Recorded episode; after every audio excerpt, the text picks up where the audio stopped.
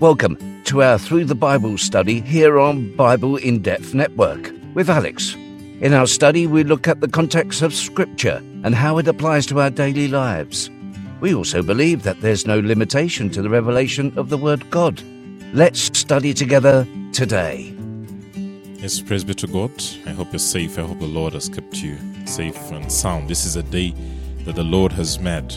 We shall rejoice and we shall be glad in it. Thank you for joining us for our time of the study of the Word of God. And we're handling uh, the book of um, Matthew, and uh, I thank God for everybody that is following uh, through our study of the Bible. Remember, like we say, there is no limitation to the Word of God and uh, to the revelation of the Word of God. God will reveal His Word to everybody who shows need. If you want God to reveal His Word to you, indeed, He will come and He will reveal his word to you. Today, we want to continue with our study from chapter 5 of the book of Matthew. And uh, starts by saying, When Jesus saw the crowds, he went up on the mountain, and after he sat down, his disciples came to him. Remember what is going on at this time. Crowds are following Jesus from the point we last saw uh, in a very good episode that uh, we handled last the, at the end of chapter 4. Uh, Jesus was healing the sick. He went out to the synagogues and he's going out to the synagogues and preaching and healing the sick. We saw uh, the demoniacs were being set free. Those with various diseases were being set free. The epileptics, the paralytics. He healed them all. That obviously draws a crowd to him that obviously brings people because you know people always want to follow where they see the signs and the wonders. And that's why you will have very many places that are, if they are known for healings, if they are known for signs and wonders, if they are known for the good word, yeah, for a good teaching, you will have people follow them. You will have crowds follow them. Not to imply that it may all be genuine because we know that where there is genuine, there can also be a fake. Healings are real. Healing of disease is real. Being set free is real. It's reality. It does exist. But also through that, you sometimes get people who bring in the false, people who bring in uh, the fake, and they lie to people. So there are crowds that will always follow as far as there are miracles, signs, and wonders, as far as there's good teaching. Like we see here with Jesus, that he has uh, his moving synagogues teaching and preaching about the word, about the Lord, about the salvation, about the kingdom that is that is at hand, that has come, about repentance. He gets a crowd to follow him, and the healings just top it up because it's not something that the Jews were known to see a lot. But now, it happening in great mount in a great number uh, would pull crowds to him. So, when Jesus sees the crowds, that have come. He went up on the mountain. And of course, this is to have a good view of them and that they also have a good view of him. And after he had sat down, his disciples came to him. Um, this appears to be a, an intimate session that is going to go on with the teaching with his disciples. Yeah. Now, let's get on the mountain. Let's sit there. They come to him. And uh, although we know from reading the Bible and scripture that uh, they would stand when they're reading scripture, yeah, in the synagogues, for example.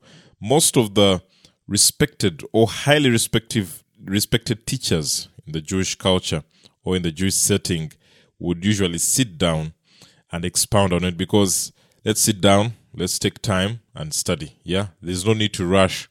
So, this is what happens, and they would have their disciples seated at their feet. This is also something that we see in this portion that we have just uh, read.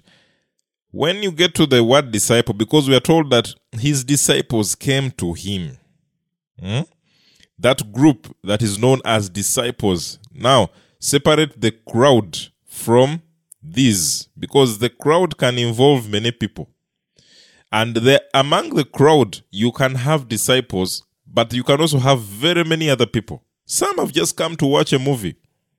Some are just coming to probably place a bet. Some are coming to see is what they told us right or is this guy fake? So when the crowds follow Jesus, you have all sorts of people who are within that crowd. You have those who are genuine about their cause and they're interested about knowing about the salvation, about the message being preached. They have high interest in it. But then you also have those who are just following.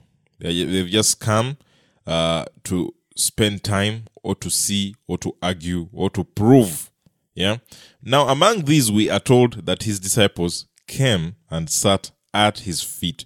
The disciples are different. In Greek, the term for disciples is mathetes, and this means student. So, practically, his students among the crowd. His students come and sit at his feet. And like all other rabbis, like all other teachers and all other religious f- figures of that time, Jesus also taught a group of such students when we read the Bible and check through scripture that he taught a group of disciples. He taught a group of students. And uh, they, they, they would also address him in a similar nature, yeah, as their rabbi. They would address him as their teacher, as their master, and all that is in line of this is the one who is teaching us. Yeah. So when we come out and say that we are disciples of Jesus, we are practically saying we are students of Jesus. And you need to remember that if you're a student and the teacher is teaching, you will have to do what the teacher says. That's why we have to obey. That's why we have to walk with him. We walk according to his precepts. We walk according to what he tells us to do and how he tells us to act because we are his disciples. We are his disciples. We are his students. We are walking and moving by his instruction as our teachers. So we see the disciples here that are seated under him, seated at his feet, receiving instruction from Jesus. They would receive instruction from him, but there would be also other things that, that they would do. Yeah, they would take care of his physical needs. We read that as we shall continue reading. They would eat with him. They would uh, perform healings with him, just demons with him. We shall look at all this when we get there. And uh, they would baptize. Yeah, they tra- traveled with him. And at one occasion, we also saw uh, Jesus visiting the house of Peter and healing Peter's mother in law. And this also will suggest to us that they had private lives. Yeah, because he had a mother in law, implying he was married. When he followed Jesus, he did not throw away his family. When Peter followed Jesus and was a disciple, he did not uh, put aside anything that concerns his family. We have that habit where we ignore our own families because we are entering ministry, where we ignore those that we should be giving uh, consideration to our family because we have seen the light. And this is clear to us here that Peter does not forget because he even tells us, Come home. We have somebody sick. My mother in law is not well. And this will show us that though these guys were part of Jesus' ministry, though they were part of this ministry uh, that was going on and changing nations, they also had their own homes, they had their own families, and even probably their own occupations because some could also have maintained uh, their occupations. And these that did not take away the fact that they are disciples of Jesus. That does not take away the fact that you are a disciple of Christ when you have interest in your family. It does not take away the fact that you're a disciple of Christ when you also consider your children. Yeah, you do not forget your children because you have gotten saved. You do not forget your children because you are a minister. You do not forget your spouse because you are a minister, because God has called you to serve. No, you remember them. And this Peter gives us a good example as a disciple of Christ that he still also uh, followed him. So now they are seated at his feet, and he continues, he opened his mouth and began to teach them because, like we've said, these are his students and he's teaching them, he's giving them uh, the uh, precepts, he's giving them the things that they ought to learn, the things that they ought to understand as per the kingdom of heaven. And here we start to see a study that we normally call the Beatitudes. Yeah. The one that has all the happies. Happy are those. Happy are that. And he is speaking to them and saying, Blessed. Some versions will say happy. Yeah. But here he says, Blessed are the poor in spirit, for theirs is the kingdom of heaven. Blessed are the poor in spirit. Here, the spirit, of course, that uh, is being given to us is with a small s. So we do not uh, consider that they're talking about the Holy Spirit, that you are poor in the Holy Spirit. No, that's not the, what they're talking about here.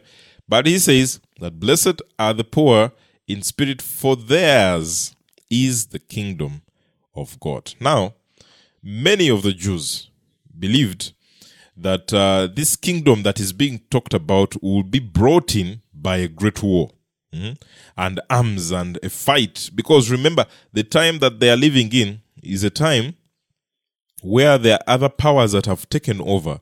Yeah, they've had the Persians take over, they've seen the Babylonians take over, they've seen the Greeks come in, they've seen the Romans come in, and they are nowhere to be seen. At this point, as far as politics is concerned, Israel was nowhere to be seen. That's the truth.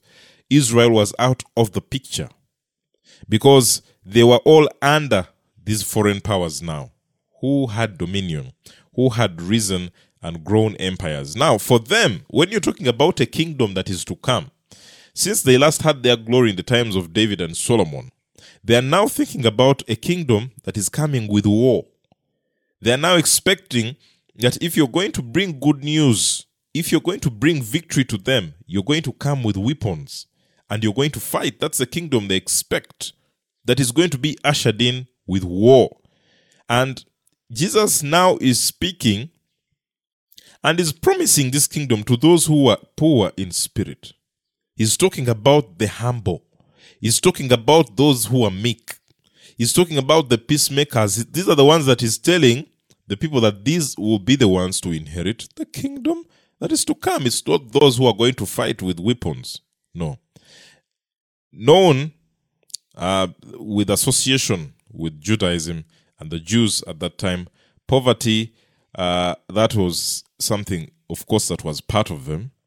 And uh, the term poor here could either imply that they're talking about the physical poverty or they're talking about the faithful dependence on God that is produced in spirit, depending on God and knowing that all that you have, you depend on God. Yeah. That these are the ones that shall inherit the kingdom of God. There's no pride in there. Yeah. They fully depend on God. They faithfully depend on God. Those are the ones that he's talking about here, that they shall inherit the kingdom. Theirs is the kingdom of God. Those who are of such nature. And he goes on and says, Blessed are those who mourn, for they shall be comforted. Of course, when now you're talking mourning in this particular case, you might associate it with repentance. Yeah. That uh, because of uh, uh, what life you've been living and the repentance. And we saw this lots of times in the, as we, we read through the Old Testament, that um, these guys, in times of sin, all that judgment is coming, and they were told to repent, they would mourn. Yeah, they would be mourning. They uh, cut their hair, they put on sackcloth, and they are mourning and asking for repentance. So, in this case, that blessed are those who mourn, for they shall be comforted. You could have that. That is a picture being talk, talked about of repentance, but also, which is quite more realistic here, would be the bereavement. Yeah, and uh, when you're talking about comfort here, it would apply for the one uh, who is in this bereavement, that this scripture applies to that type of people, not the other ones of repentance, because it's those that you comfort, yeah, those that are in such a state. But also, uh, it could mean that there is grief over Israel's sin, and the, there is pain for those who have been oppressed because of the sin that Israel has done. Remember, the poor also suffered a lot uh, at the hands of the rich, and these also need comfort. Yeah, and when they're talking, you'll be comforted. That's a blessing that will come for those For those who mourn, you will be comforted. Yeah. For those who are going through a terrible time and you're in mourning, you will be comforted. And this should come out to us also to know that God is the one who comforts those who are in such a moment of mourning. And you might be there and you've probably lost somebody, somebody close, uh, a family member, a friend, a parent, a child, whatever it is. God will comfort you. And we pray for comfort for people who have lost. And even it may not be people, but you might have lost your business and you're grieving and you might, you're in mourning, if I may call it that. I pray that God may comfort you and give you uh, a, a new beginning. You've lost something so valuable, property. I pray that God may comfort you because it's God who comforts those who are in such a state. And this he promises that those who mourn shall be comforted. Those who are going through a terrible time shall be comforted. Those who are going through disappointment and you, your life does not seem like it's heading in the right direction, God does promise that He will comfort you. And He says in verse 5 Blessed are the gentle, for they shall inherit the earth. It's talking about uh, those who are gentle. Jesus is citing scripture here from Psalms 37, verse 9. Yeah? Not those who try to bring uh, the kingdom politically or by military form are the ones who will inherit the earth because they're expecting that come fight and inherit. Come fight, kill those that you kill, then you take a portion on the earth. No, those are not the one the ones Jesus is talking about here. Jesus here is talking about the gentle that you will inherit. There is that gentle spirit that we ought to carry with us, and with that, God shall give us the rewards that we are seeking for. Blessed are those who hunger and thirst for righteousness, for they shall be satisfied. When you hunger and you thirst for righteousness, for uprightness, there should be a deliberate desire for us. There should be a deliberate hunger for the things of God. There should be something deliberate about me that I choose to say, I will follow God. I'll follow Christ. I'll live a righteous life. I'll live an upright life. And that desire, if there is desire of such nature, you shall be satisfied. If you don't desire for it, you will never have it. And yes, I know that in the life we live now, sometimes we say this temptation is too much. There's too much that is pulling us in all directions in the world we live in, in the workplaces, in, in the, the places we stay, wherever it is, that the pressure is too much that you can't live a righteous life. But if you desire to live that righteous life, you will live. If you desire to live a life that is free of sexual immorality, you can achieve it. The issue is the desire that you hunger for it, that you thirst for the morality. If you thirst for the morality, you will live a moral life because that satisfaction will only come if there is hunger for it. That satisfaction will only come if there is hunger for it. If you desire to live that partying lifestyle, the clubbing lifestyle, if there is hunger for you to live it, then it will be satisfied that you live it. If you want to live that lying lifestyle that you're always lying to people and speaking false about others, if you have the desire to leave it behind, then you shall be satisfied. That's why they said, Blessed are those who hunger and thirst for righteousness. We need to get to the level that we are hungry for the things of God, that we are hungry for an upright life, that we are hungry to do that which honors God, which pleases God. And the moment you're hungry for it, this is the beauty. God does bring it to pass. There's satisfaction that will come to you, and you'll indeed live by that which you are hungry for. So there's nothing that's impossible. Your life can change. There's nothing that's impossible. The falsehood can change. The things that were not giving glory and honor to God can change. You just need to desire to have that change, and indeed you will have such satisfaction. Blessed are the merciful, for they shall receive mercy. Now they talk of the merciful, yeah? Like the peacemakers, the merciful are not those who are seeking to bring uh, force, yeah, to have this kingdom come by force like the Jews were expecting. Yeah. Uh, and they are also told that if they have that mercy, if they are merciful, they shall receive mercy.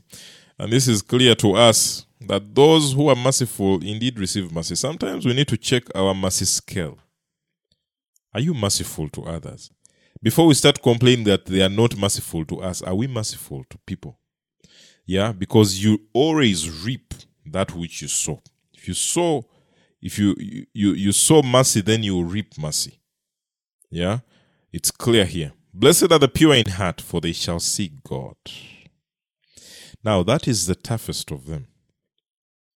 Being pure in heart, that when they open you up and check your heart, it's clean and pure.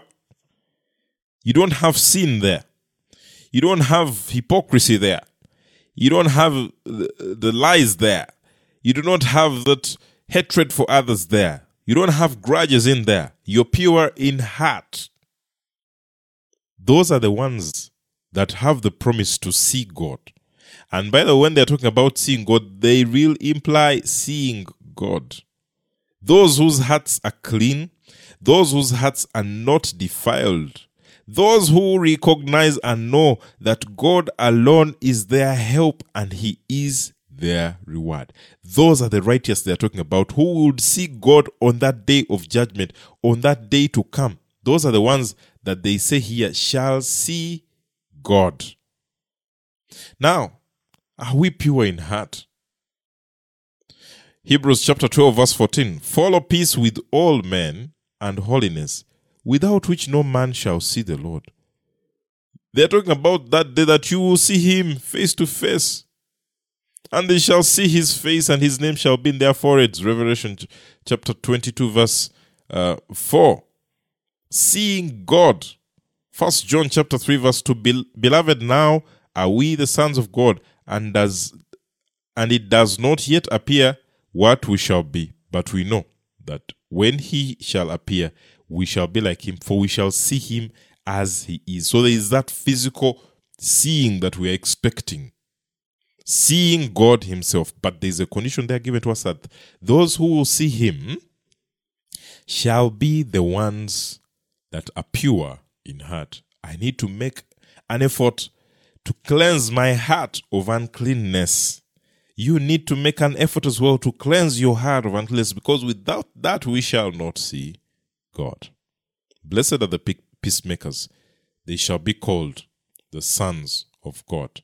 Now we are being told about the peacemakers. Both the Jewish people and the righteous were called sons of God in their tradition as the Jews. And uh, the, this declaration of uh, this fact will be made also on the day of judgment. And it is clear that being told to make peace, of course, in that time, that the teachers who came uh, and dominated this Pharisee uh, group. And after the war, that is uh, AD 66 to about AD 70, uh, they were the ones there who came and they were emphasizing peace. We saw that about the nature of the Pharisees, that they wanted to emphasize peace because for them they were doing all the best to live in peace with those who were their leaders, that is the Romans at that time, and they would speak peace a lot. Yeah, and those who came out as leaders, Jewish leaders, and were in revolt or leading revolts would be killed and said they were illegitimate leaders after their revolts had fallen. So, when Jesus comes here, also, he is talking about peace. He's saying, guys, let's have peace. You're not going to defeat the Romans. Have peace. Yeah, have peace. You'll be called a son of God. When you lack peace in your life, there is something that you take away from yourself. There is a label you will take away from yourself. If you're the one that causes trouble all the time, sons of God don't cause trouble. They are peaceful. Yeah. Blessed are those who have been persecuted for the sake of righteousness, for theirs is the kingdom of heaven. Now they're talking about persecution for the sake of being clean. When it happens and you're being persecuted because you are doing that which is right, because you are serving the God that you're serving and you have to go through persecution, it does happen. And he's telling these people who are seated under his feet right here, the disciples, that blessed are you when you're persecuted for righteousness' sake. And here, we saw later on many of these people that he's telling right now being persecuted. For example, James, the son of Zebedee. Uh, we when we read through history, we know that Herod Agrippa the first killed James by running a sword through him. Yeah, this occurred in AD 44 when you read Acts chapter 12. And this account is credible given the persecution. James here is seated listening to Jesus talking about persecution that is to come, and he's the one being talked about. That, hey, James, Herod Agrippa the first shall pierce a sword through you, persecuting you for righteousness, for standing for Christ. James, the brother of Jesus himself, the Jewish uh, Sanhedrin, stoned him uh, about AD 62 when we read through history. Yeah. And this is mentioned also by Josephus, that great historian that uh, we keep on referring to here. And he wrote and said, He assembled the Sanhedrin of judges and brought before them the brother of Jesus, who was called Christ, whose name was James, and some others. And when he had formed an accusation against them as the breakers of the law, he delivered them to be stoned. So, James also here, who is seated listening to Jesus speak, is, or one, a disciple who is listening right now, you are probably hearing about the things, and many others who are seated there with him are probably hearing the things that will happen to them when are told that the persecution that shall come, you shall suffer. Peter, as well, yeah, we are told that uh, he was crucified upside down by Emperor Nero, yeah. And another writer here, Gonzalez, spoke of all these traditions. The most trustworthy is the one that affirms that Peter was in Rome and that he suffered martyrdom in that city during the Neronian persecution. On these points, several writers of the first and second centuries agree. And uh, we are told that Peter was uh, crucified upside down. Still, persecution because of righteousness, because he followed Christ. Paul himself, we also learn, yeah, he was uh, a Roman citizen. He was not crucified, but he was beheaded. And this is also written in history. We know persecution. John of Zebedee also, he was boiled in oil. That's how he was killed. They put him in a pot of boiling oil and they boiled him alive. So when they're listening to Jesus talking here, he's telling them exactly of that which is going to come to them, that which is going to happen to them. And he says, Blessed are you when people insult you and persecute you and falsely say all kinds of evil against you because of me. Rejoice and be glad, for your reward in heaven is great. For in the same way they persecuted the prophets who were before you. So he's warning them, saying they are going to say things that are false against you. They are going to say things that are not right. Yeah, they are going to speak all words that are not right about you. And this will so happen with the disciples of Christ. Yeah, they were tortured. They were not it was so extreme for them. Yeah. They were excluded from public buildings. You don't enter here because you're a disciple of Christ. They were excluded from the markets. You don't enter here because you're a disciple of Christ, because you believe in Him. Yeah. They were forbidden to do anything that was concerning public life because they were dis- disciples of Christ. And we've seen that uh, for everything they went through, Jesus had warned them and He had told them. They were struck, they are dragged out, they were plundered, they were stoned, they were thrown in prison. All this they were was done to them. They were accused of cannibalism because they were followers of Christ. They were accused of incest because they were followers of Christ. And this Jesus had already warned them because he told them that blessed are you when people insult you, when they will falsely say all kinds of evil against you, saying you are cannibalists, you eat people that you practice incest and all, that he had warned them. But it's because they were servants of Christ. But then he says, You will be blessed and you will inherit eternal life. And that word goes out to you as well. There may be some level of persecution you're going through. It can be where you stay, it can be in your workplace because you are a servant of Christ. But stay strong because the reward is great for you. They might be saying wrong things that you've not done, this has been promised to you as a disciple of Christ. And at the right time, you will inherit that blessing. Let's pray. Father, we thank you for your word.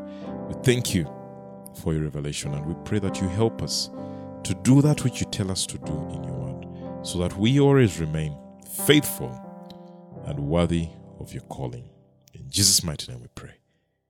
Amen. Thank you for joining us for our study today. We believe that the Word of God is alive and new each day.